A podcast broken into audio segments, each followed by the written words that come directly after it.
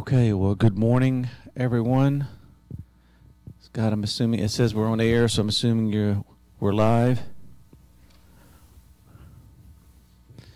So good to uh, to see everyone. Um, kind of seems a little odd up here on on the pedestal way above everybody, and there's only like six people here, but this is this is kind of what we've got this morning. Now, I'm I'm so. Um, I have a lot of mixed human emotions up here this morning. Um, they're good, but um, I have a lot that I want to share. You have a three pager, I've got an 11 pager. Um, and it's only because I've got the scriptures and stuff like that that I'm going to kind of peruse through. But uh, many of you know that over the last few months, I've been going through a major transition um, in uh, the job situation. And I'm, I'm trying to chronicle this. You know, we're one of the days of being chronicle. You know, chronicles are things that are written, and much like during, during biblical times. And um, it's been a roller coaster ride, and I'm serious. It has been up and then down, up, and then at a standstill at times. And what I mean by that is I accepted a job almost three, going on four weeks ago. I accepted the job and was not able to step into it until um, Friday morning. it's been almost a month after I accepted, put in writing my John Hancock, signed it, dated it, and scanned it and sent it back in. And I can tell you, our government at every level needs major change. And this is nothing revolutionary, but you know, we, we all know that the, our, our government, now I'm not speaking evil over our government, I'm just merely stating facts. And now I have a, a experience at the state level and the federal. And I'm telling you, it is an absolute mess. when you try to get anything done, it's an absolute mess. I was laid off, and I'm, I'm going to do a little timeline and then we'll, we'll, we'll get into this. I was laid off July the 21st of this year one day prior to us leaving on vacation to go to Florida. Timing was terrible, but you know what? The Lord knew all that. Remember, I always you always hear me say everything is father filtered. It is. the issue we have is with our humanness. And we try to figure everything out. Why did this happen? And we go through all these mental gymnastics of trying to figure out why, all the details, when we need to know if God didn't want that to happen, what would He have done? He would have stopped it. He could have easily, right? But it was time to move on, and it was time for me to learn to discern timing and transition. Those are not easy things for us to learn as human beings, but I'm I'm much better at it now. I'm not no nowhere near a, expert level by any means, but that happened that day, and immediately my first thought was, oh my God, we need to cancel our vacation. You know, we start thinking all these things we need to do, and I'm like, no, no, no, let's let's go. You know, and and and so that Monday morning, I couldn't apply for unemployment that month that day because it was already Friday and they're already closed. They don't work on the weekends. Imagine that our government doesn't work on the weekends, but anyway, that's another story altogether. So that Monday morning, while I was on vacation, I'm on the phone and I get everything going that I need to. I'm doing the things that I know I need to do. Okay? And then just kind of tr- trusting the plan and the process in the midst of the plan. Those are different. The plan and the process are two different things. they work together, and it's up to us to trust the process of Yahweh in the midst of it. That is so difficult at times.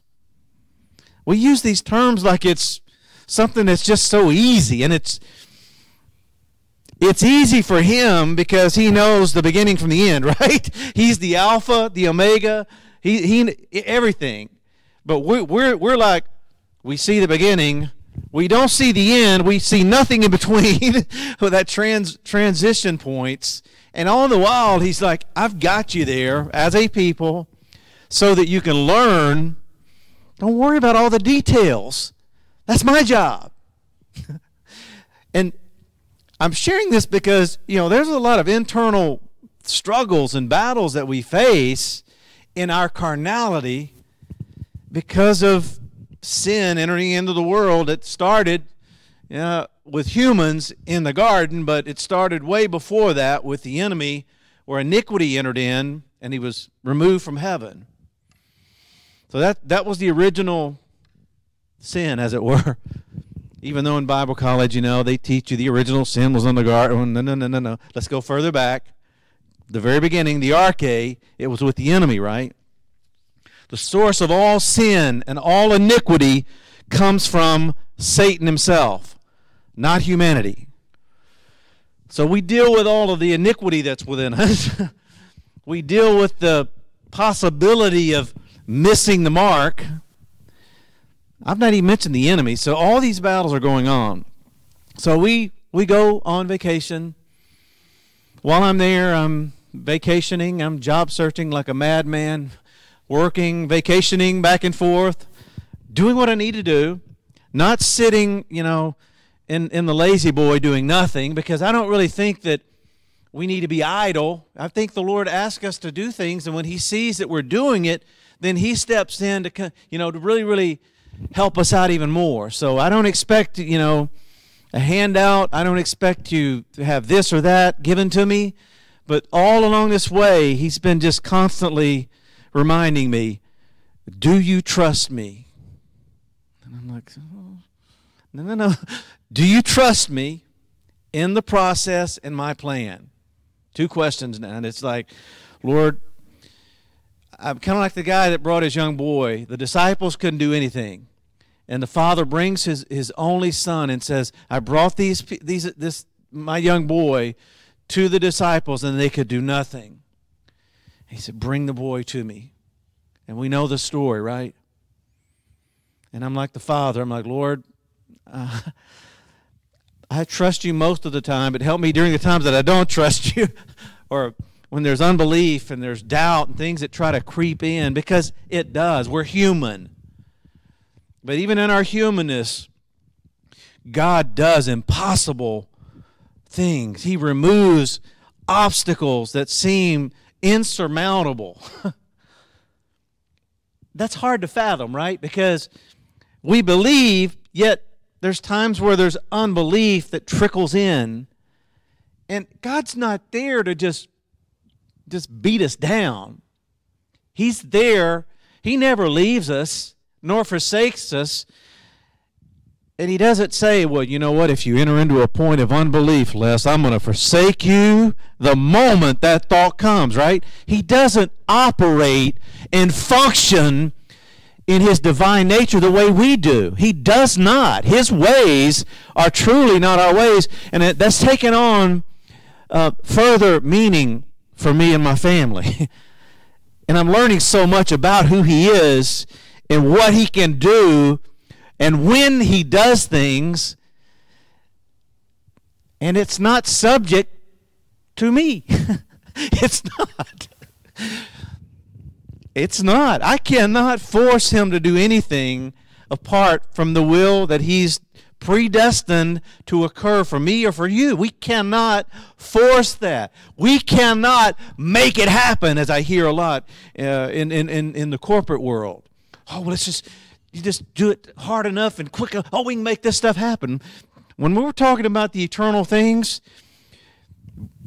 you may try to bend his arm and he might break yours. He may he may decide to give you a um, a Jacob like encounter where you wrestle with him and you get up and your your hips all out of socket or you know what I'm saying? We can't we just can't do that with the Lord. Well, we can, but it's not going to be very helpful. So I'm learning that. And there's no nothing I don't think there's anything wrong with that. So as we as we go through you know the initial steps of unemployment and I call in I find out you guys have heard me say this I believe I found out somebody had fa- filed a fraudulent claim against me so I had to go through a a lengthy process of getting a fraud case removed. How do you do that? Well, you call in and you sit back and you wait for Austin to take it and run with it. And after three or four days, hear nothing. I call back and there's like, um, um, well, the unemployment office, their hands are tied. They can't do anything. You have to wait on Austin. I'm like, man, this is ridiculous. So weeks have gone by. Weeks. I did not get my first unemployment check till seven weeks later. It took all this time to get a fraudulent claim removed. And then when I finally got the answer, you know how you know where the grace cure came in the midst of this? Believe it or not, Trish said one evening to me weeks ago, she said, Why don't we go to social media and see if any of our friends or family has encountered this before and see if they have a solution or in my case, an evangelistic grace cure that will elevate us out of this practical way. And so we did. And Cassie McClure, well, no, you know, she's married now. She said, "Yes, I had this happen during the pandemic." And I said, "Well, what did you do?" She said, "Well, I, I found email addresses for all of our state representatives." and some others, and I, I blasted out a, an email to all of them.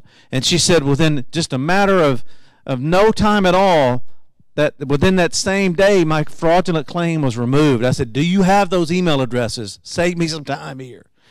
I didn't have to go searching because that was a whole nother.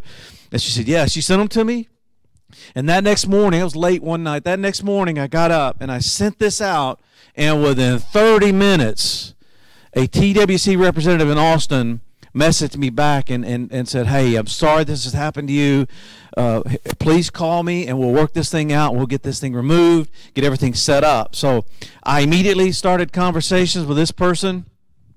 And within less than a day, the fraudulent claim was removed, the new uh, unemployment claim was set up, and the process was in motion. And she said it'll take a few days, but then I'm gonna I'm gonna send in a request to ex- expedite this and for you to get every bit of your payment retroactive back. So I got a whole month's worth of back pay for unemployment, but it took seven weeks. And so I'm, I'm, I'm explaining this process at the state level. Now, I said four weeks ago I accepted a job offer. My original start date was September the 12th.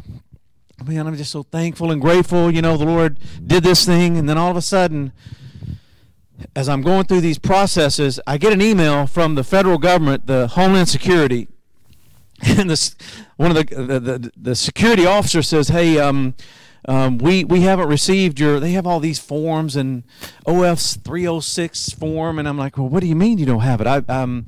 Um, I, I, submitted this on 831 2022 before I made a second journey back to Florida. I said, What do you mean? And I even sent the the, the verification email that comes straight from the government to them.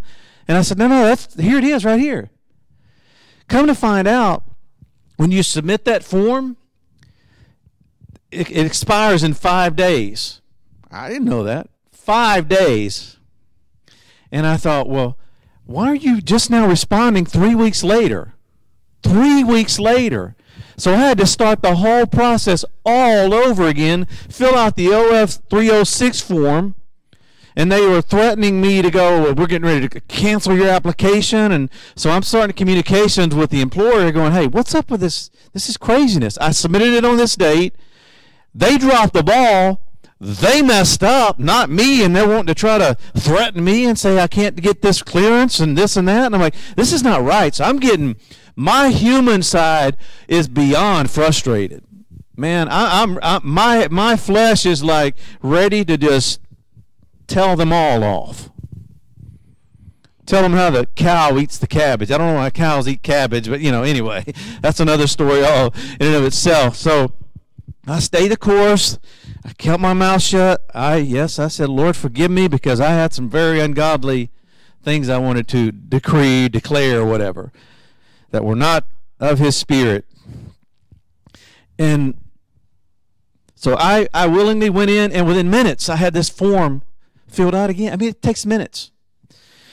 And my first thought was, why did you just now wait three weeks later to tell me that I got to do this all over again? Why not?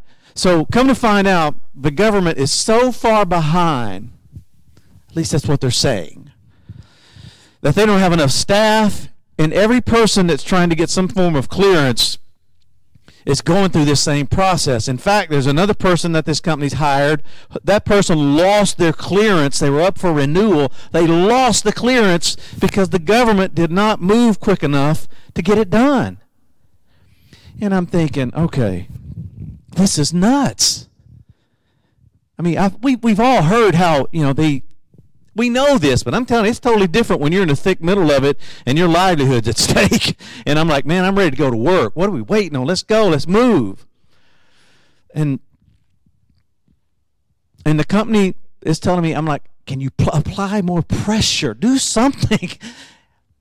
And they're like, we're at the mercy of the federal government. And I went, oh my God. Of all places to be at the mercy of, I do not want.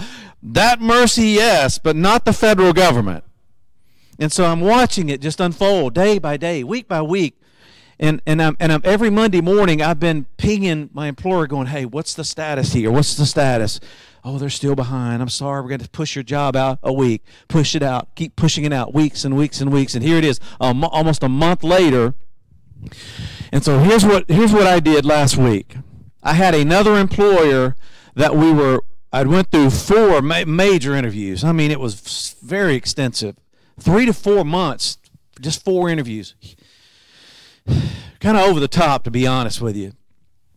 And so I, I, felt, you know what? Since I'm getting kind of the runaround, I, I knew that I felt this was the job. I really did.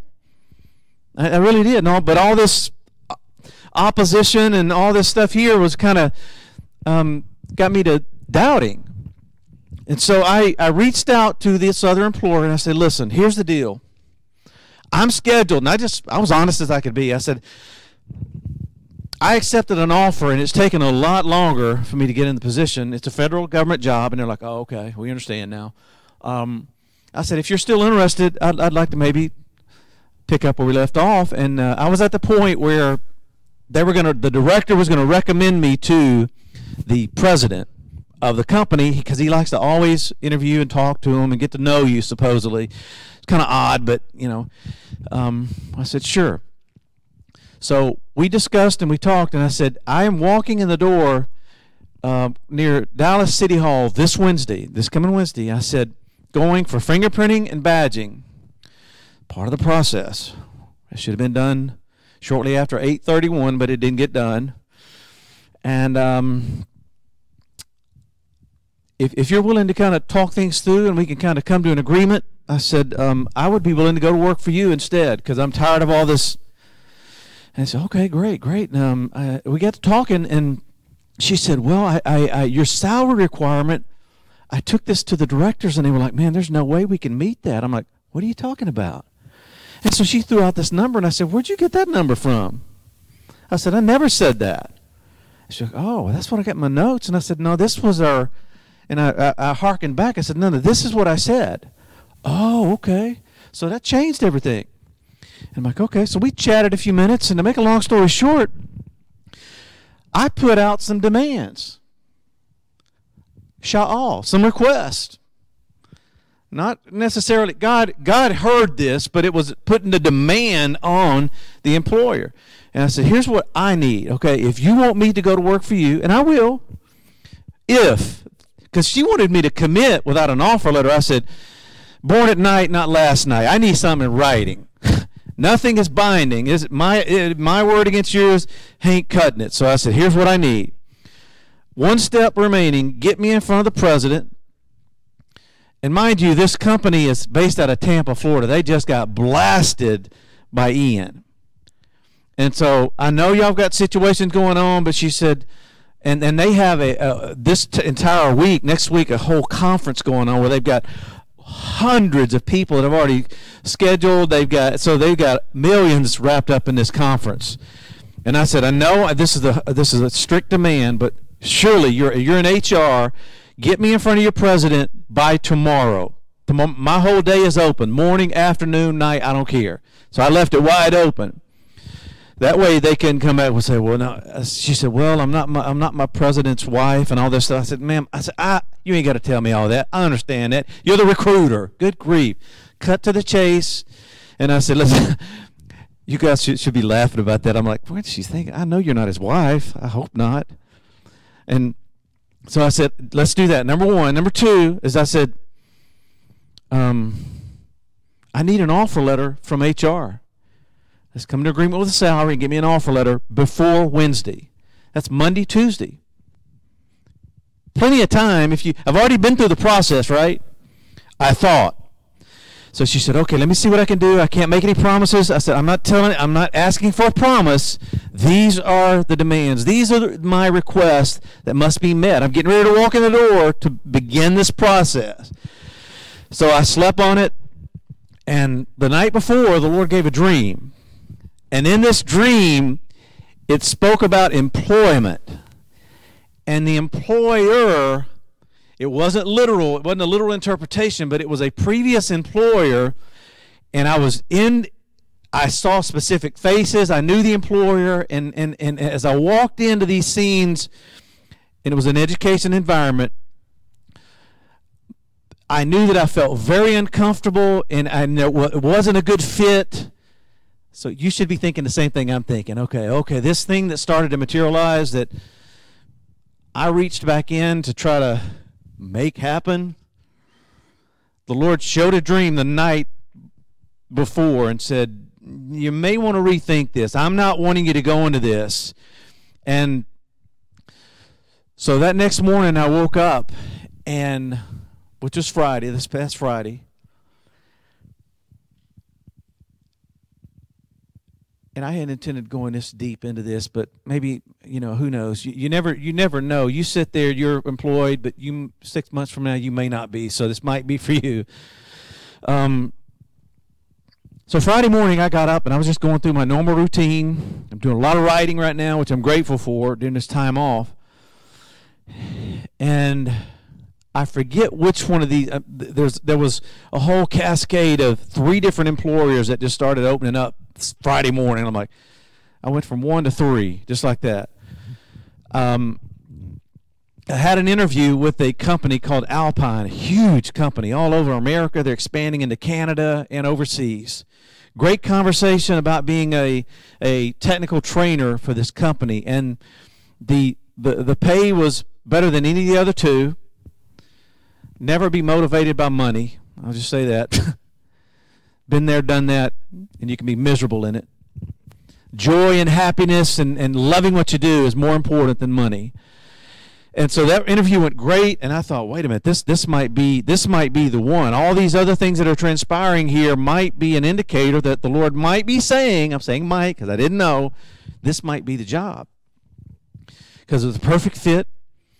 No sooner than I can hang up, uh, get off that call, that that initial phone call with that new prospective employer that I texted the employer who, whom I accepted the job with, and I said, you know what? I said, um, I just got an email from Homeland Security, and the security guy is saying it's going to take another two weeks for any of the security clearance to be done or more.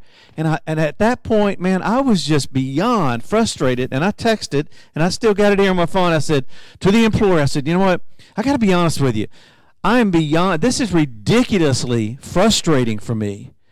I said, uh, this is not your fault because again, they said we're at the mercy of who? The federal government. And she said, you know, I said, I said I need to talk as soon as possible because I mean I, I gotta know I, you can't I can't get going from week to week to week going oh I got a job oh I got a job. No I don't. Oh yes you do. It's just constant back and forth.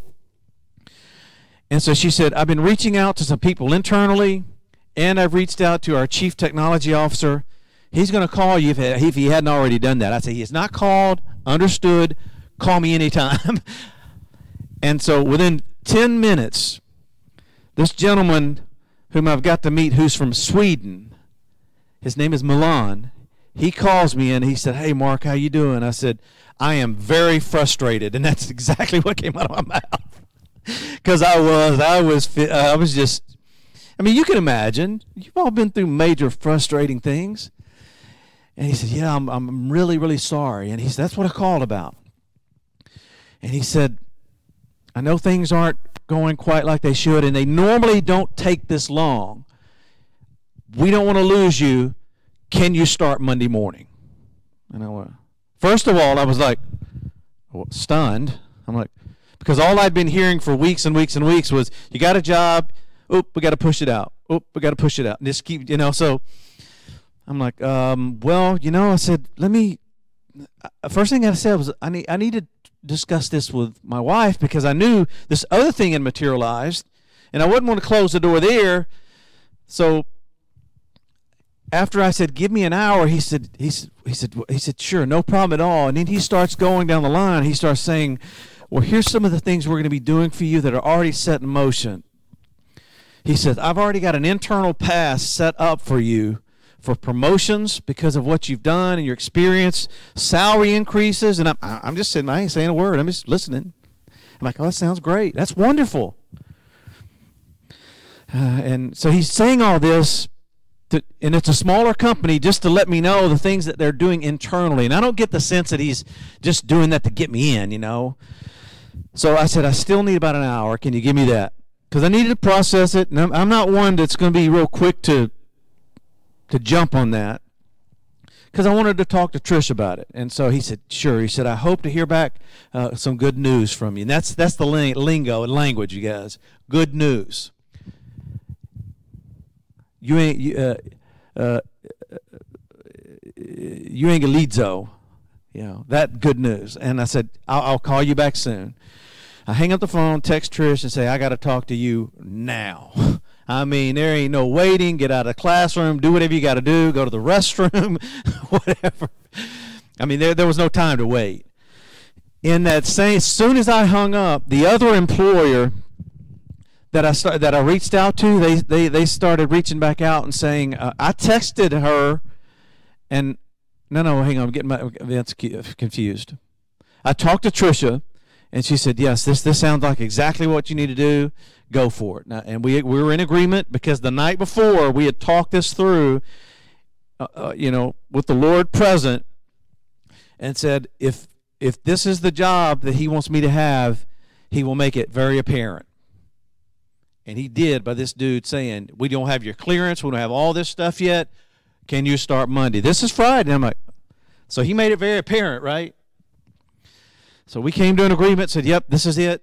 Within 15 minutes, I call him back on the phone and I say, Hey, Milan, how you doing? He's good. I said, I, I paused for a big minute because I wanted him to go, Oh, man, what, what is he going to say? I said, You got a deal? I'm starting on Monday. Oh, great. It's good to. He said, Now I can call the dogs off. And I'm like, Call the dogs off? What do you mean? he said, I'd already started conversations with the CEO to call you directly. And I said, well, he can still call me. Let's chat. I mean, you know, I could talk to anybody. I'm, um, some people that might throw them into a tizzy. They're, they're just a human being.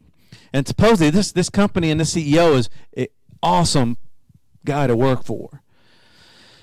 And so we sealed the deal there. No sooner than I, than I hang up the phone, the other employer said i text them and i say hey i just accept they offer me a job to start early i just accepted it i'm done with dealing with you and what she said she forgot to tell me that they had a reorganizational structure change in their in their company a reorganization flag flag that's what they told me when they laid me off and um so and then she said um so with, so with that change, there's the tech team is falling under another person. I said, oh God, what, what, what does that mean? It meant I would have to go through a fifth interview before I could get to the president. They changed, she changed the agreement and added an additional step of their bureaucratic internal way of doing things rather than going Forget that. You've already been through what we had established when you did it. But that was the indication to me that God said, that is not the job for you. They're adding more on this. Plus, they wouldn't have been able to hire me until October the 17th. I said, Nope, I'm done. She said, Are you pulling out? I said, Absolutely. Thank you. And I bless, I bless your company and all everything you got to do. And then so that that launched me into this this new role that's going to start on Monday. So, and I say all that to come to this point here. I've been doing a lot of study about Elijah and Elisha. And a few weeks back, as I was studying this, I was in, in, in the Gospel of Luke. Never seen this before at all, you guys. It's, it's another one of those timing things. And we're gonna we're gonna look at this in great detail in just a few minutes. Elijah was an incredibly gifted individual. You know, we, we know he made some mistakes along the way, but that was part of the plan for Elijah. That was part of his plan. It was. All the good, all the bad, and all the ugly, all the decisions while he's in the cave, while he's under the juniper tree, every bit of that stuff was father filtered. Everything we face in this life, every single thing, is filtered through our Father's eyes and His plan. We don't always view it that way. We tend to think, oh, if there's some kind of evil that's come upon us or, or we're encountering, oh, we bind, we loose, we. Uh, we're bind, sometimes we're binding and loosing things that God is allowing. So that in and of itself is a learning experience, and we're we're at a new we're at a new level relationally and in the spirit realm with Him that is, is much different than it was when we first started. And so I'm studying about Elijah, and I'm studying about specifically how he outran the chariot and made it to Jezreel before the dude in the chariot did. And, and, I, and I've gone into great detail explaining all this in this new book that I'm writing. Now, we read that and you go, wow, that's supernatural. There's much more to it than supernatural. It is. But when you start to study the events and where he was at the top of a mountain, and he just demolished over almost a thousand demonic prophets that was that were eating at the table of Jezebel. There's major drought that's been in the land, but God has positioned him and hidden him to find supernatural sources in the midst of a drought called a brook and called ravens. That sounds like a new band, Brooks and Ravens, instead of Brooks and Dunn. I mean, seriously, this is part of this whole story, but we don't see it. But I'm, I'm he, he had me start at the very beginning. The first time Elijah is ever mentioned is in, in 1 Kings 17. And then you don't see much of Elijah after everybody's oh the world when he's taken up into heaven he didn't die okay great what happened between chapter 17 22 and leading up I mean, there is a ton of, of things that happened to him. Did he make some mistakes along the way? Absolutely. Do you make mistakes? Yes. Can we learn from those mistakes? Absolutely. So as I'm studying this outrunning the chariot thing, because this is this is one of those benefits of waiting on the plan. Running and not being wearied, okay? Elijah, this is humorous, was the fastest man on the planet. He outrun Usain Bolt. Seriously. Now, no, you, I want you to think about this. There is no possibility for him humanly to outrun a chariot. Now, chariots, if you study it, and I've done this, have the capability. Normally, they have two horses, and then they have the chariot, and can get up to 35 miles per hour. They go from 20 to 35. Now, How in the world can a human being, this Ahab had a head start on this guy. Because Elijah's up there on the mountain still. After all the, can you imagine the bloodshed that's there? The fire of the Lord's come down. the fire of the plan has come down, demolished 950 prophets. Here he is, and he, he's praying for, for, oh, I hear a sound of an abundance of rain, right? The famine is being getting ready to be broken. and he Ahab's there. He, I, if if I were Elijah, you know what I would have done? I'd have said, forget Ahab and the chariot. I'm taking care of myself. I'm getting out of here. He didn't do that. He said, you go ahead and go to Jezreel. Gave him a head start. Now, the terrain is another thing. Study the, the terrain of the uh, Mount Carmel. Study the terrain from Mount Carmel to Jezreel. Study how many miles it was that he ran to that from Mount Carmel over to Jezreel. And it's estimated. It's like 20 to 25 miles on foot, supernaturally outrunning something going 20 to 35 miles an hour. Break it down, do the math. That dude was running. I'm, I wonder what it would have been like to see this hairy man in a, it, with a leather girdle running at that pace. He outran the fastest man on this planet today. That stuff is not detailed in, in, in the story, but when you study it, I don't know if these were angels asking me all these questions, but all these questions started coming flooding in from behind one day when I'm, I'm studying, and I had never thought, hey, what was the terrain like? All these questions are coming. How fast was Elijah going to outrun that Ahab in that chariot? What did it look like? I mean, all these questions are flooding in, so I'm jotting them down, and later on I, I, I start writing about it.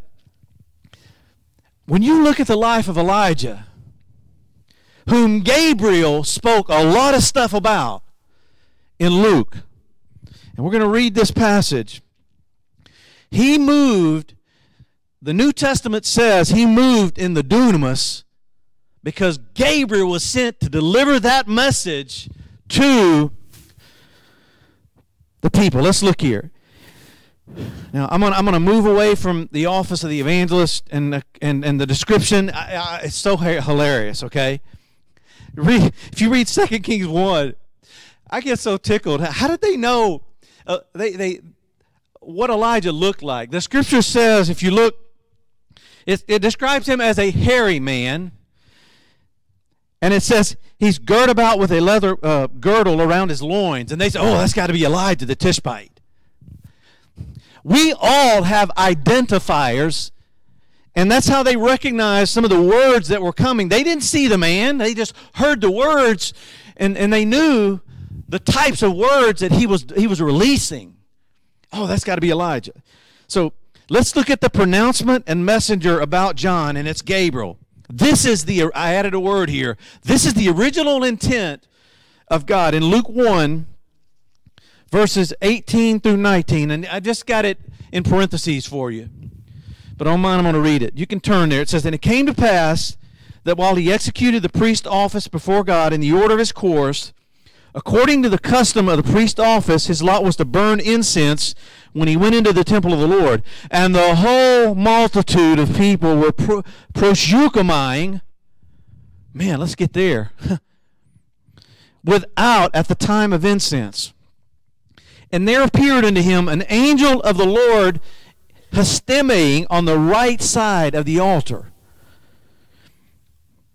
And Zacharias saw him and he responded. There was two things that happened. He, was troubled. Tarasso, there he, was. he was stirred. There was a stir, ad, uh, like a roiling inside of him, an agitating kind of thing from the presence of who we know is going to be Gabriel here. And it said, fear fell upon him, but the angel said, Fear not, Zacharias. You don't think God knows us by name and knows exactly what we're doing, where we're at, every moment of the day? He knows. I mean, he's telling him, I'm addressing the fear that's come upon you, that fell upon you. And I'm calling you by name. And then let me tell you that I've recognized the prayer that you're, you're, you're engaging in, the deesis here. Your prayer is heard. And, and listen to this. And Elizabeth shall bear thee a son, and you're going to call his name John. Now, later on in the discussion, when Gabriel's, uh, Gabriel, Gabriel is dispatched to, um, to Mary, Gabriel starts to speak of how, he, how God knew, and he knew that Elizabeth was barren. So here he is, he's, he's saying, You're no longer, you're going to move from barrenness to bearing a son. Miraculous. I mean, we know this. Now, stay with me here because there's a, there's a lot more to go. And, and you shall, and he shall have joy. Look at Gabriel making this pronouncement. And gladness. These are terms we just were in the seminar. And many shall rejoice at his birth. That's phenomenal. Three different distinctions of joy, uh, um, the gladness, being able to, to jump for joy and to exalt the Lord, and, and the rejoicing, the cheerfulness that, that, that it's, they're all three there. And then he says this For he shall be megas in the sight of the Lord, He's not going to drink wine, nor is he going to drink any strong drink. He's going to be filled with the saintly wind. Look at all these themes that Gabriel is speaking about. Oh, and, and we all know. He says he's speaking about the saintly wind coming and being filling even from his mother's womb. Even on the inside, he's going to be filled with, with this. And then many children are going to are going to turn epistrepho. Now, this is an amazing term we're going to see again that means to revert. And if you if you're reverting something, you're returning it back to its original intent. That's what it means. The original intent of something or someone. And it's the same word that's used for when we're converted, that leads to strengthening the brethren. Same term. And he shall go before him. Here it is. In the pneuma and the dunamis of Elias, which is Elijah. And I read that a few weeks ago and it just pummeled me. I mean, it really did. And I mean, I dropped everything I was doing and I was just like awestruck. I'm like, wait a minute.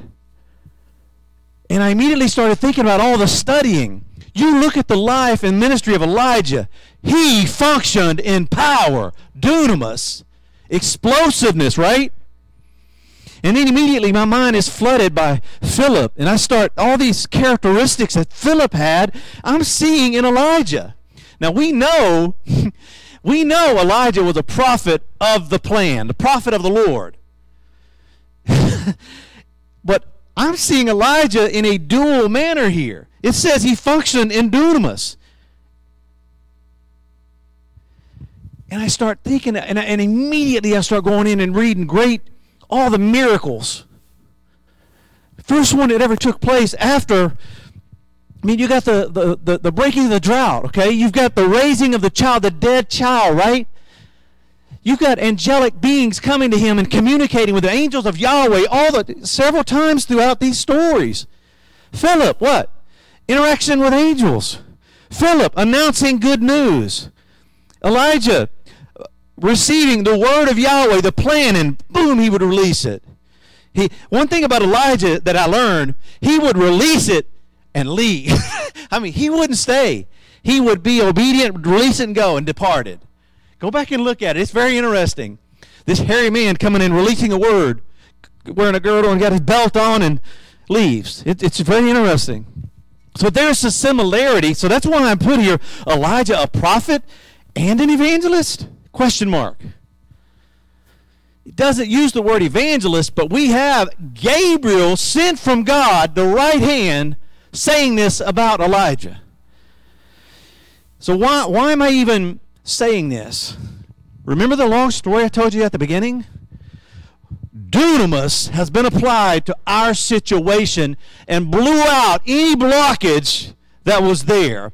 God brought a grace cure in the midst of an impossible situation with our state and our federal government. He said, You know what? I, I, can break through that. Here you go. Here it is. Totally unexpected. You go to work on Monday. That's great.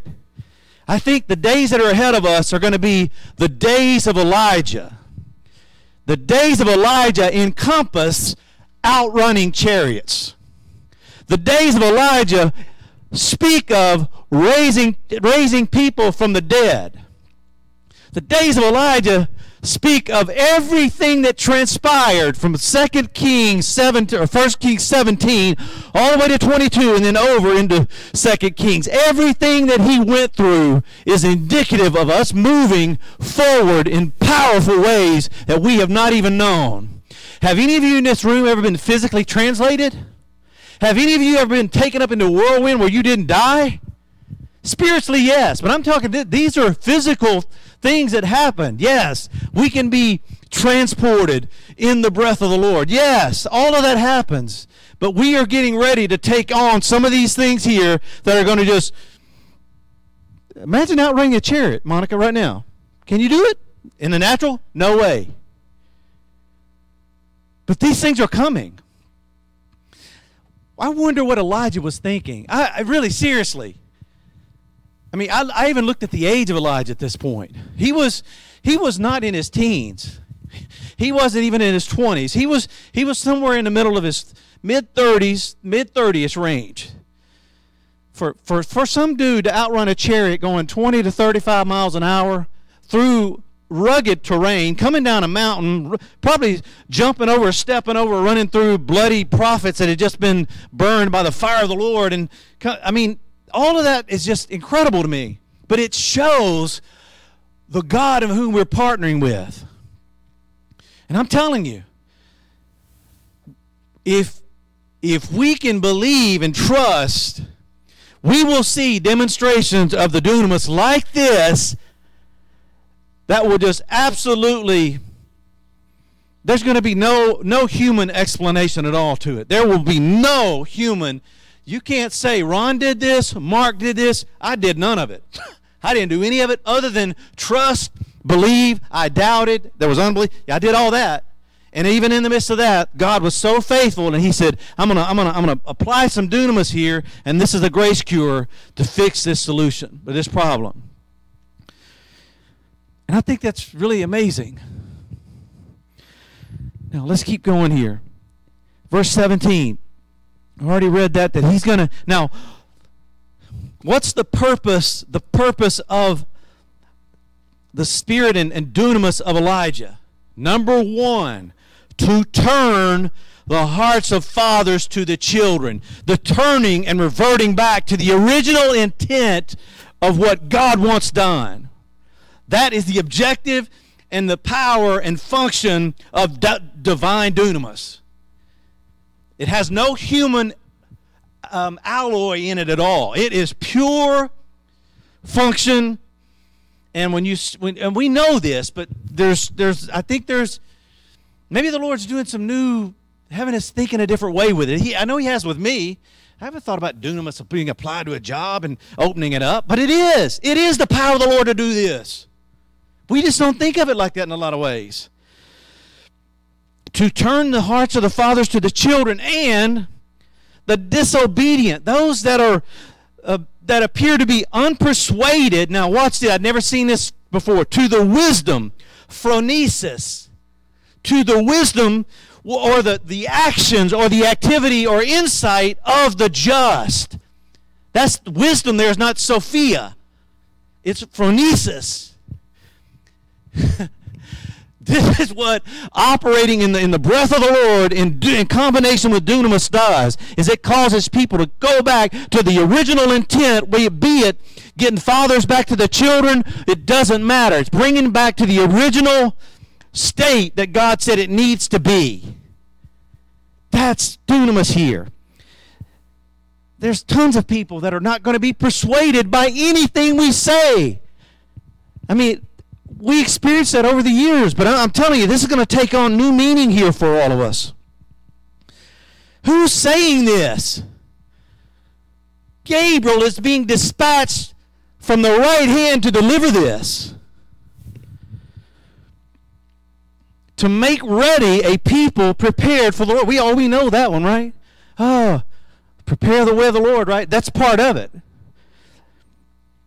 John's ministry wasn't just eating a bunch of crazy food and, and being out in the wilderness. He's speaking about John operating the way Elijah did. I think that's incredible. And Zechariah said to the angel, This is his mistake here. Whereby shall I know this? I'm an old man. As if Gabriel and God didn't already know that. Uh, we do that. I mean, I, have already said I did it several times in, in this six, six, seven week process. I'm thankful God didn't shut my mouth. Maybe he, he needs to. I don't know. And my wife is well stricken in years. And the angel said unto him, I am Gabriel. That now this is stand here, it's parahisteme. He's standing alongside in the presence or in the face of God. He's right there with him. And I am sent, apostoloed. I've been released out from that place where, right beside God to deliver something to you and to speak euangelizo these glad tidings euangelizo gabriel is announcing good news gabriel is functioning in an evangelistic manner on a mission from god to do this i hadn't seen that before i've read it i've seen it but wait i'm it's just like okay there's that connective with you know we talk about you know you know god's fivefold. We understand that. We understand the way God moves with his dimensions of his spirit. But man, this here, the evangelist is someone that uh, that announces good news. And the good news, it's not just the gospel. It's, he didn't say, I, oh, I'm coming to announce you need to be born again here. Is that even here? No, no. The euangelizo is the uh, whatever God's saying at that right hand, the good news that's being poured out there. We release it. That's what Gabriel's doing here. What's the good news? He's already told him a bunch of it, right? John, he's going to be functioning megas power. That's another message. Um, Elizabeth, she's moving from barrenness into bearing a son. And I'm going to tell you his name, John.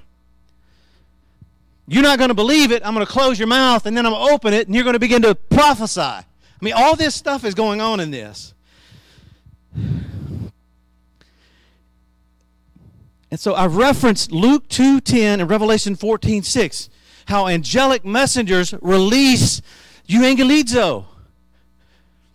One angel in Revelation is speaking of speaking uh, the, uh, the everlasting euangelizo pronouncements they're not, their pronouncement is not the message of salvation. They come announcing good news. They are not about bad news. You can scratch that. What God says from his throne is, oh, is focused on his good news and being released into the earth. This must have been a, ma- we know it was, major, major importance for him to release such a high ranking angel to deliver this euangelizo message. And I can't, I, I have to believe that all this journey that I've been on with, with Elijah and all this study and all these questions that kept coming from behind, even though I didn't see any angels, I didn't. But I had never, you know what it's like. They, will come sometimes and you, they'll make their presence known. You can see them. Sometimes you feel them. Other times it's like they say all these questions. You know, what are you doing here, Elijah? What do you? God does that. God does. The angels do that. And so I, I'm almost out of time. And I've only covered one little page here. So I knew when I kept hearing this message about functioning in the spirit and dunamis of Elijah, I did not have any idea that everything that you see on your hand out there were the days of Elijah how he functioned, what he did, all the details. We are going to be partnering with the Lord when drought is affecting other pockets of the world. When a pandemic's coming, he's going to hide us by the brooks. He's going to provide ravens to come and bring supernatural provision to us. Those kind of things are going to happen again and again. He told Elijah, he said, hide yourself there. Oh, wait a minute. God, he's, God said to hide? Yes, he did. In this case, he said, go there. That brook is going to provide water. And he's, but, but another thing is we're going to partner with widow like people that are going to be used to help sustain us. Now, that, that whole story there, that started it all in, in, in, in, in 1 Kings 17. The widow, the Lord directed Elijah. Now, this is key. And remember, I almost, I almost made some mistakes in here. I tried to get another employer involved over here because I got frustrated, right? God still spared me. He said, No, no, that's not where I want you to be. Don't. So with Elijah, he did do nothing unless the word of the Lord came to him. Now, I'm not speaking of the mistakes he made. I'm just saying we do not need to move or try to do anything unless the word of Yahweh has come to us. If you don't have the word of the Lord, don't move, stay where you're at. Stay where you're at because the word of the Lord would come when God, when he was ready to get direction, right? I mean, you study it. It's there. This is a grave danger for all of us that we can we, we, we will try to change the times ourselves. I'm not talking about the enemy here. I'm talking about we can try to change times too. Right? I tried to do it. But God in his mercy said, "No, no, no, don't don't do that. You're going you're going to mess this up." So here he, he brings Elijah to, to a widow. He's drought is there.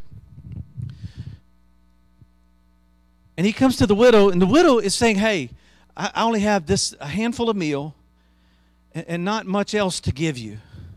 We're going to eat and we're going to die. That was her perspective. Elijah, he said some the most craziest thing on I've ever seen in scripture. The lady just said, I'm going to die, and so is my son. Elijah says, Hey, go get, go get me a cake. Go get me something to drink. Do that first. How inconsiderate, right? I don't think there's inconsiderate at all. She's a widow. She has hardly nothing there, right? She is in the place of the miraculous. And at the word of the Lord, she does it. And because of her obedience, we read about the cruse that's unfailing, nothing wasted until the day that the drought was broken. And then that miracle and those sources dried up. That's key. God is going to do the same thing with us like he did in the days of Elijah. Lead us to widow like people that don't really seem to have anything to continually show us the miraculous walk that we're on. We are too dependent on us providing things for our lives. I'm just going to tell you like it. We all are. Every single one of us in this room. There's times where we we, we all say, Oh, I trust the Lord, I trust the Lord, but there's something inside of us that if God said, You quit your job, I want you to, I really want to test your faith. I really want to see if you are dependent totally on me. I'm, I, I, please hear me out here. You don't need a miracle when you got $60,000 in your bank account or when you got money in your account week after week, right? you got it all. And that's great. This wasn't the case here. These guys here, I look at the way they walked in their life. And I'm not I'm not saying please don't walk away from here saying, you know, Mark said, uh, you know, I really don't trust the Lord. No, no, I, I'm trying to paint a picture here, okay? This is this has been my walk for this is like the second time around. And your walk is going to be totally different. But what I am saying is we need to be 100% reliant on the Lord for what's coming that is going to be much darker than the pandemic we see right now. This is just a cakewalk compared to what's coming. Gross darkness has not covered the earth. It has not. Darkness is covering the earth, but when grossness comes, we're going to see what we're truly made of and whether we're going to crater and run and say, I don't know the Lord like Peter, or we're going to embrace it and move forward and believe God to bring a widow to sustain me, even though she's only got a handful of meal and a little bit of something else to go along. God can, God can make anything out of nothing. We know that, right? Partnering with his hand. So the days of Elijah encompass every one of those. And I'm telling you, I've done exhaustive Th- those those little uh, points there, that's what Elijah did. That's functioning in dunamis. That's functioning in the breath of the Lord and in an Elijah like ministry. So, that brings me to this last point. Oh, I, I won't even go over all the rest of it. Probably there's writing on this too. But I do want to say this.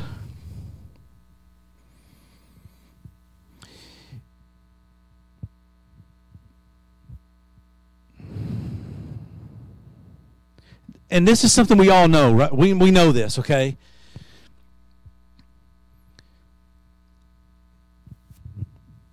We say you have one primary office, right? Scratch that. Okay, I want you to scratch that, and I'm going to tell you why. I'm just, whatever's been, I'm not trying to contradict anything. I'm just saying, when you look at Elijah, and you see the revelation of the New Testament and him moving in dunamis here, you see the characteristics of him functioning in an evangelistic manner all throughout his ministry. We didn't, we didn't even talk about being in the cave. we didn't even talk about being under the juniper tree. It, that's been taught before that there's some things in there that are really, really, uh, it's a gold mine. But that's part of his path. That's part of his walk. But he functioned prophetically and I believe he functioned characteristically as an evangelist. Now, Samuel, was he only a prophet? Nope. Prophet, seer. Prophet, teacher. How about Moses? Prophet, pastor, shepherd. Terms ra'ah are being used all over the place. He led a group of people. Oh boy, and he it was a congregation. That's what the term was in the Old Testament, right? He led a congregation called the children of Israel. What about Paul? Oh, let's give a New Testament example. Okay. Paul wrote, I am ordained to Timothy to be a preacher, apostle, and teacher. Scratch one primary office. Those are examples, right? Why am I even mentioning that? Well, I had a, I had a struggle in my mind to even come up here and include the subheading here. Eli- Elijah, prophet and evangelist. Never thought of him being that. But when, when, the, when you link dunamis to his ministry, he functioned, even though it doesn't use dunamis in the Old Testament, the power of his ministry is there. I mean, all over the place. What power do you need to raise somebody from the dead? They're dead. They're not functioning. How did he function? Power. Boom, raised him from the dead. He did some unusual maneuvering too. Ooh, God don't let me do that. I don't want to be getting on top of a kid, laying on top of them, and breathing into their. That's that's that's really odd. Okay, how about Ezekiel? Ezekiel was a prophet. Ezekiel was a seer too, right?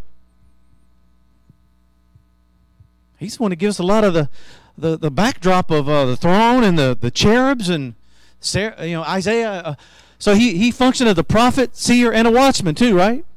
I mean, I know a watchman is not in the fivefold listing there, but my point is he did they didn't function in just one primary way. These guys are functioning the way God made them to operate and function in the divine design. And they moved in it we operate in a very similar way. There's, I can't tell you. Somebody asked me one point, said, "Well, are you really functioning just as primarily as an evangelist?" I said, "No. Sometimes you function uh, as a, I'm not, and I'm not going to get into the linguistics. Oh, are you a prophet too? I'm not. We we all can prophesy. We all can function in a prophetic way.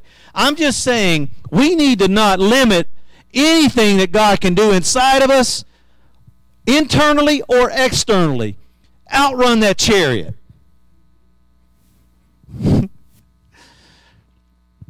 Even after being in the cave, God still met him along the way. God did not abandon Elijah. What caused him to run away from Jezebel initially? When he saw the release of her words, then he ran to Beersheba. This dude running all over the place. He should have been. That's why he was under that tree. He slept two different times. He's exhausted physically. The angel of the Lord, Yahweh, comes to him not once, but twice.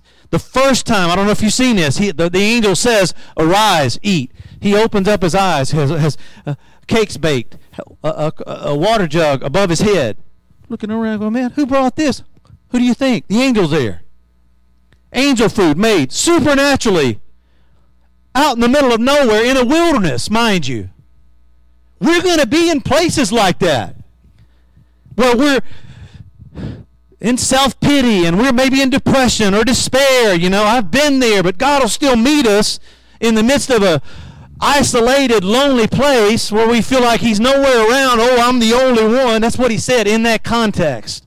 And the angel, he fell asleep again the second time. He's exhausted. He comes back and touches him and says, Hey, arise and eat, for the journey is great. And from that point on, remember, he just outran the chariot, but now he's getting ready to run, run some more. 40 days and 40 nights he went with the strength of that meat. I can tell you, we're going to need that type of strengthening for the days that are ahead. That's going to carry us for many, many days to come. That was a long journey. i am not going to. I'm not going to go any, any, any more detail about that. I've detailed it in the book. It wasn't like it was like two tenths of a mile here. I'm talking about hundreds of miles that he would trek. He didn't have a chariot. How did he get there? What kind of shoes? You know, he didn't have Nike attire when he outrun the chariot. He didn't have the proper shoes nor the clothing. Imagine this hairy beast running at a high rate of speed, going from Mount Carmel over to Jezreel through all these country and, and cities with with the you know the clothing that he wore, this this belt wrapped around his waist. That must have been a sight to behold. We are in these days, the days of Noah, the days of Elijah, the days where we mentor the Elishas. And I'm telling you, you know, you know how we're going to know if an Elisha is meant to come up underneath the mentorship of this house? they're going to leave the oxen and go right after what, what God's doing among us. That's the key indicator.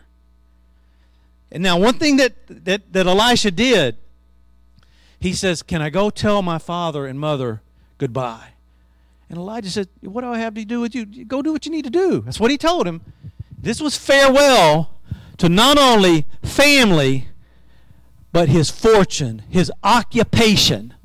Left it all. What did the disciples do? He's walking by. Hey, follow me. They drop their nets, leave their occupation, and go follow him. You talk about true discipleship, that's it right there. Leaving it all at all cost. I'm not saying we, we don't do that on our own directive. That was the word of the Lord saying that. That's the key. If the word of the Lord says it, guess what he's going to do? He's going to provide a widow to bring sustenance. He's going to send ravens to come and give you bread. And he, he'll take care of us.